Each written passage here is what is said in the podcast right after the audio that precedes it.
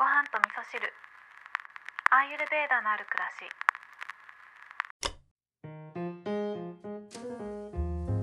こんにちは。土井京子です、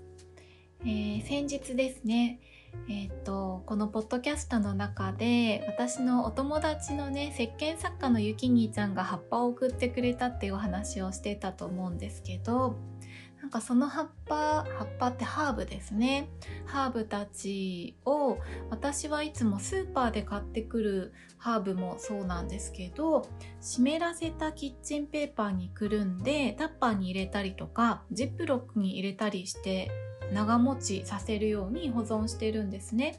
でそんな風に保存しながらちょっとずつ切って楽しむっていうことをしてるんですけど先日ねインスタの方にローズマリーとセント・ジョーンズワートの葉っぱをちょっとずつカットしてお茶湯に入れて飲んでますっていうね写真を載せたんですけどあのコメントいただきましてねありがとうございます。そうそうよくねやるんですよ。私ハーブ茶湯っていうのをよくやるんですけど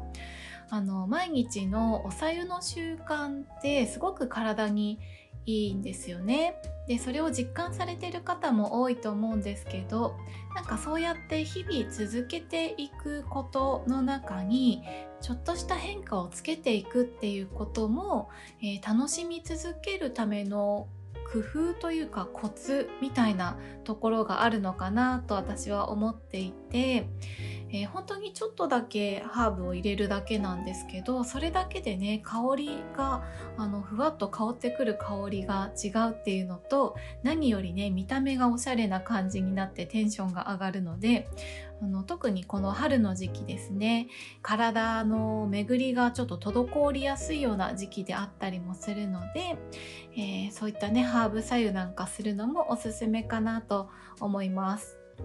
で効果効能とかもまあ気になるところではあると思うんですけどこれに関してはですね特に私がおすすめしたい飲み方としてはその効果効能で考えるよりもなんかその時に手に入った旬のハーブを心から楽しむっていうその感覚感じるということの方を大事にした方がいいんじゃないかなって私は思うので、えー手に入ったハーブをねとりあえずちょっとあの好きなハーブがあれば切って入れてみるっていう楽しみ方をしてみてその中からねお気に入りを見つけていただくときっとそれはね今の自分に必要なものなんじゃないかなっていうふうに思います。はい、で今日の本題はですねえー、と心のコントロールに関してのお話をしようかなと思うんですけれども、えー昨日はねヨガの話なんかをちょっとさせていただいたんですがこの番組のねリスナーさんはヨガの先生もたくさんいらっしゃるということが分かっているので、えー私がねヨガのお話っていうのはちょっと恐縮だなと思いながらお話しさせていただいた部分はあったんですけれどもあの基本的にねヨガって体を動かすから、えー、と体を整えるためにやるっていう方も多いと思うんですけど本当はね心を整えるっていうことの方が重要だったりするんですね。でアーユルベーダも一緒で体も整えながら心も整えるっていうね両方の側面があるんですね。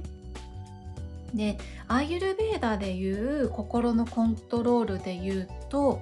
えーアーユルベーダの中で心が動くということにはバータというね風のエネルギーがすごく関係していてもともとバータのエネルギーが高いような体質の方であったりとかあとはね寝不足とか疲れとかねお酒の飲み過ぎとか、えー病気なってしまってからの病み上がりの方とかねそういった方はバータのエネルギーが高いので、え心に振り回されやすい心をコントロールしにくいような状態になってしまっているんですね。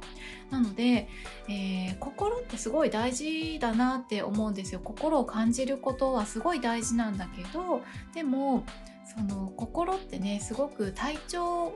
からも、えー左右されやすいところがあるので本来の自分が望んでいることと心の状態というのがね、えー、ま、あの違った方向になってしまうことっていうのが体調によっては起こりうるのである程度ね心に振り回されずに心をコントロールして、えー、自分の人生の主導権を自分で握るということがすごい大切になってくるんですね。なので特にねバータが高まってしままっているような方なんかにはこの心のコントロールというのがねすごい重要になってくるんですね。でどうやってコントロールしていくかっていうとこのバータの、えー、鎮静をする風のエネルギーを鎮静させるための落ち着きをもたらすような食べ物を食べるとか、えー、冒頭に言ったようなねお酒を飲む習慣っていうのもバータを落ち着かせる効果があるのでそれでね心を落ち着かせるっていうことにもつながってくるんですね。あとはですね昨日言ったようなヨガをするということもえー、心のコントロールに大きくつながってくるんですけどこのヨガをするのがどうして心のコントロールにつながるかっていうとこれね私が毎日ポッドキャストの配信をしていることと同じことになるんですけど要はですねなんか今日気乗りしないなとかだるいなとかやりたくないなとか思うことがあったとしてもそういった、えー、日々ね動きのある心というものに振り回されずに、えー、やりたくないなって思うけどだるいなって思うけどでもやろうっていう風に自分で主導権を握って行動をしていく体を動かしていくっていうことをすることによって心というものを制御することができるんですね。でこの心をコントロールする時にすごい重要なのが自分に対して締め付けを行うようなコントロールの仕方をするのではなくってこっちに行った方が心地いいんだよっていうことを覚えさせてあげることがすごい大事なんですね。なので、えー、冒頭にねおさゆにハーブを入れるとかっていう話もしたんですけど何かしら工夫をしながらこうすると心地いいよっていう感じで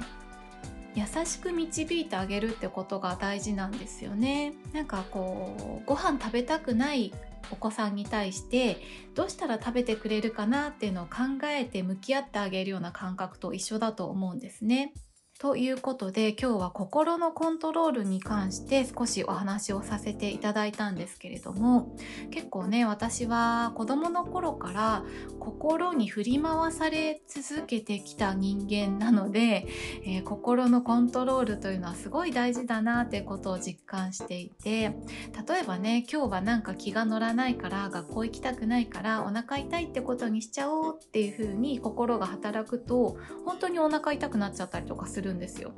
ね、そんな風に心に振り回されて体まで乱れてしまうって方は結構いらっしゃるんじゃないかなっていう風に思うのでどうやってね自分をいい方向に導いてあげるか心のコントロールをどうやって上手にしてあげるかっていうことを、アーユルベーダの知恵とかヨガの実践をしていくことによってヒントを見つけていけるんじゃないかなと思ってね今日はこんなお話をさせていただきました